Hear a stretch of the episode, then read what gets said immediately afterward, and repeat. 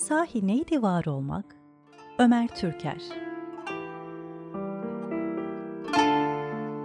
Metafizikçi düşünürler kadim çağlardan beri insanın en açık ve en kesin bilgisinin varlık bilgisi olduğunu söyleye gelmişlerdir. Öylesine çeşitlidir ki varlık bilgisi, bütün hallerimiz varlık bilgisinin türevleri veya varlık hallerinin özel birer tahakkuklarıdır. Sadece bu alemin bir parçası olarak bulunduğumuzu idrak etmek, varlık bilgimizin temelini oluşturur. Apaçık olduğu söylenen de bu varoluş idrakidir. Lakin soruyu biraz vurgulu sorduğumuzda bile varoluşumuzu idrak etmenin açık olduğu kadar kapalı, verili olduğu kadar çabaya muhtaç olduğunu düşünmeden kendimize alamayız. Hayatı yaşamak aynı zamanda bu hayat için biçilen süreyi tüketmek demektir. Kendi kendisini tüketerek var olan bir ömür sürüyoruz. Yaktığımız ateşin yakıtı yine bizleriz ve yanarak var oluyoruz. Nedir ki bütün bu tükenme sürecinde var olmak? Filozoflar dışta bulunduğunu düşündüğümüz bütün şeylere var dediğimizi ama varlık anlamının bütün şeylerde eşit şekilde bulunmadığını söylerler. Evet, hepsine var deriz. Çünkü hepsinde ortak bir anlam, yani bir bulunuş vardır. Bu açıdan şeylerin var olduğunu söylediğimizde aynı anlamı kastederiz ama varlık anlamı şeylerde eşit derecede bulunmaz. Kiminde daha zayıf, kiminde daha güçlüdür. Kiminin varlığı kendisinden, kiminin varlığı başkasından gelir. Öyleyse ne zaman ve hangi durumda gerçek anlamda var olduğumuzdan söz edebiliriz? Var olmak bir eyleme hali midir yoksa bir bilme ve idrak hali midir? Neyi eylediğimizde yahut neyi idrak ettiğimizde var oluruz? Zorunlu ihtiyaçları karşılamak mıdır var olmak? İhtiyaç fazlasını biriktirip zengin olmak mıdır? En bayasına varıncaya dek hazlarımızı tatmin etmek, hayatı bir eğlenceye çevirmek midir? Toplum nezdinde onurlu bir şahsiyete sahip olmak mıdır? Başkalarına zenginlik, haz, eğlence ve onur vesilelerini sunmak mıdır? Hakimiyet ve üstünlük kurmak mıdır? Soyluluk mudur? Yoksa olabildiğince eşitlik ve özgürlük ideallerini gerçekleştirecek bir hayat sürebilmek midir? Bütün bunların varoluşun muhtelif halleri olduğu kuşkusuz. Dikkat edilirse varoluşun tüm halleri bizim için tek bir anlamda toplanır. Muhtaçlık. Beslenmeye, hazlarımızı tatmine, iktidara, hakimiyete, şerefe, asalete muhtaç olduğumuzu düşünürüz. Bizim için var olmak tam anlamıyla muhtaç olmak demektir. Bütün azalarımız ve kuvvelerimiz daimi bir ihtiyaç halindedir. Her bir azamız ve kuvvemiz bize birer istek olarak döner. Bizzat kendimizin amansız bir alacaklısı gibiyizdir. Bilincimiz bedenimizi ve bedenimiz de bilincimizi bıkmadan, usanmadan yormaya devam eder. Süreli tatminler, heveslerimizi giderdiği ölçüde yeni başlangıçlara imkan vererek ihtiyaçlarımızı yeniler. Hayatımızın her bir kesiti, bir kesinti ve sınır içerdiği ölçüde bir yandan ihtiyaçlarımızı tüketirken diğer yandan muhtaçlığımızı idame ettirir. Bir kez muhtaçlık hissini yitirirsek yaşamak için de bir sebebimiz kalmaz. Dolayısıyla kendi kendisini tüketerek sürdürülebilen hayat aynı zamanda muhtaçlığın da tüketilmesi demektir. Fakat ne tuhaftır ki ihtiyaçlar an beyan yenilenirken hayat kendi sermayesini tüketir. Bu bakımdan hayatı tüketmek, ihtiyaçları tüketmek demek değildir. Evet, yaşadığımız ölçüde muhtacız ama muhtaç olduğumuz ölçüde yaşamıyoruz. Öyleyse bizi kendimize ve kendimiz aracılığıyla başka her şeye bağlayabilen muhtaçlık sadece her bir ferdin değil, aynı zamanda bütün insanların da hayatından daha kapsamlıdır. Hayatın vüsatıyla muhtaçlığın vüsatını ayrıştırmak bilince sunulmuş bir armağan olsa gerek. Zira muhtaçlığın vüsatını fark ettiğimizde hayatı canlılıktan öteye taşımak ve dünyayı yerinde bırakmak yahut kendimizden ırak etmek imkanı da doğar.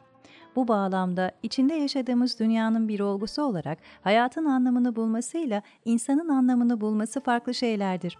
Varlık hallerinin hangisinde olursak olalım bu dünyanın bir olgusu olarak hayat kendi anlamını bulur. Çünkü varacağı hedef yine kendisinden ibarettir ve hayat ister süfli ister ulvi olsun her türlü durumda kendi kendisini gerçekleştirmeyle ödüllendirilmiştir. Fakat madem ki insan dünyevi bir olgu olarak hayatı idame ettiren muhtaçlıktan öte bir ihtiyaç halini kavrayabilmektedir, öyleyse hayatın tükettiği muhtaçlık insan idrakinin kavradığı muhtaçlık değildir. Bu açıdan bakıldığında hayatın insandan değil, insanın hayattan bağımsız bir anlamı vardır. Bir kez fark ettiğinde bütün dünyevi ihtiyaçlarını karşılasa bile huzursuz olduğu, yan gelip yattığında yanını çürüten, yakıtı bizzat farkındalık olan bir anlamdır bu. Bedensel ihtiyaçlara hapsedilemeyecek kadar mekansız ve zamansız olan bu anlamın düşmanı da dünyevi ihtiyaçların hizmetine amade olan idrakin kendisidir. Çünkü anlamı fark etmek, ışığı uzaktan görmek gibidir. Yanına varmayınca aydınlatmaz. Doğrusu ihtiyacın dünyevi arzuların ötesine uzandığını kavramak ve insanın anlamını keşfetmek huzursuz edicidir. Ama bu kavrayış ve keşfin peşinden gitmek sadece huzursuz etmekle kalmaz. Dünyevi ihtiyaç ve tatminlerin inşa ettiği benliği yıkma cesareti ve azmini gerektirir. Zira var olmak, bu dünyada olmaktan başka bir anlam kazanacaktır.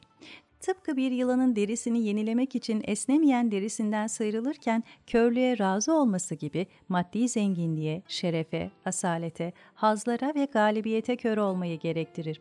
Zira ihtiyaçlara karşı muzaffer olmanın yolu onlara muhtaç olmamaktan geçer. Kişi neye merhamet edecektir?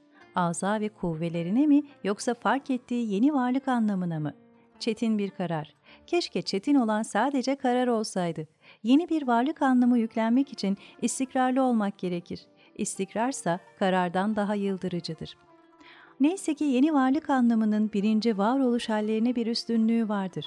Dünyevi ihtiyacın doğurduğu varlık halleri bu ihtiyacın vüsatını aşan manevi muhtaçlığa yönelmeye ve onu yönetmeye izin vermezken manevi muhtaçlık dünyevi muhtaçlığı içerdiğinden onu yönetmeye imkan verir. Evet, bu dünyada hazır olmak anlamıyla hayatın ve var olmanın kendisine özgü bir doğası ve tahakkuk şartları olduğu gibi varlığın yeni anlamının da kendisine özgü doğası ve tahakkuk şartları vardır. Her ikisi de insan için bir imkandır ama imkan daima onu tahakkuk ettirecek bir iradeye ihtiyaç duyar. Bununla birlikte muhtaçlığın ikinci anlamı, birincisini kendisinin bir parçası olarak tanıma, tanımlama ve ona yeniden değer kazandırma payesine sahiptir. Oysa dünyevi talepleri doğuran muhtaçlık, ikinci anlamıyla muhtaçlık ve varoluşu tanıma, tanımlama ve değer kazandırma özelliğine sahip değildir. Bu nedenle iki tür varoluşun ürettiği değerler de farklıdır. Birinci tür varlık anlamı, esas itibariyle insanlığın asgari şartlarıyla yetinme, başkalarına hakimiyet kurma ve hazları tatmin etme gibi varlık halleri doğururken, ikinci tür varlık anlamı kendinde bir tür yücelme hali üretir. Kişi yüceldiğinde hem yukarıdan baktığı şeylerin kendi yerlerini görür hem de onları kuşattığı için merhamet edebilir. Dolayısıyla varlığın iki farklı anlamını idrakten doğan değerler de farklıdır. Yani idrakteki farklılık eyleme katılan değerleri de eylemin kendisini de dönüştürür. Bu sebeple ikinci tür muhtaçlığı idrak etmek varlık anlamında dönüşüme yol açar ve vardır sözlerimiz artık sadece bu dünyanın bir parçası olmayı ifade etmez aynı zamanda insanın ikinci anlamıyla varoluşunu zorunlu kılan bir ilkeye nispetini ifade eder. İlkeye nispet ve muhtaçlık güçlendikçe başka şeylerden istinanın artması beklenir. Tuhaftır ki böylesi bir varlık bilgisi insanın kendi anlamının yokluğunu varlığa çevirmeyi mümkün kılar. Emin olduğumuz önceki idrak ise mecazi hale gelerek yerini metafizikçi düşünürlerin sözlerinde dile gelen hakiki varlığa bırakır. Öyleyse var olmak tam da kendimizde yokluğumuzu idrak ettiğimiz seviyede hakiki bir hale gelir. Varlık, bilgi ve değere ilişkin bütün kavramlar yeniden anlam kazanarak metafizik bir seviyeye evrilir. Dolayısıyla var olmak, bilmek ve eylemek demektir. Neyi biliyor ve eğiliyorsak o kadar var olabiliriz. Bilgi ve farkındalık arttıkça muhtaçlık ve varlık da anlam değiştirir. Biz bu anlamı eyleme bir değer olarak katabildiğimiz ölçüde insanın imkanları bakımından varoluşun sahici hallerine mazhar olabiliriz.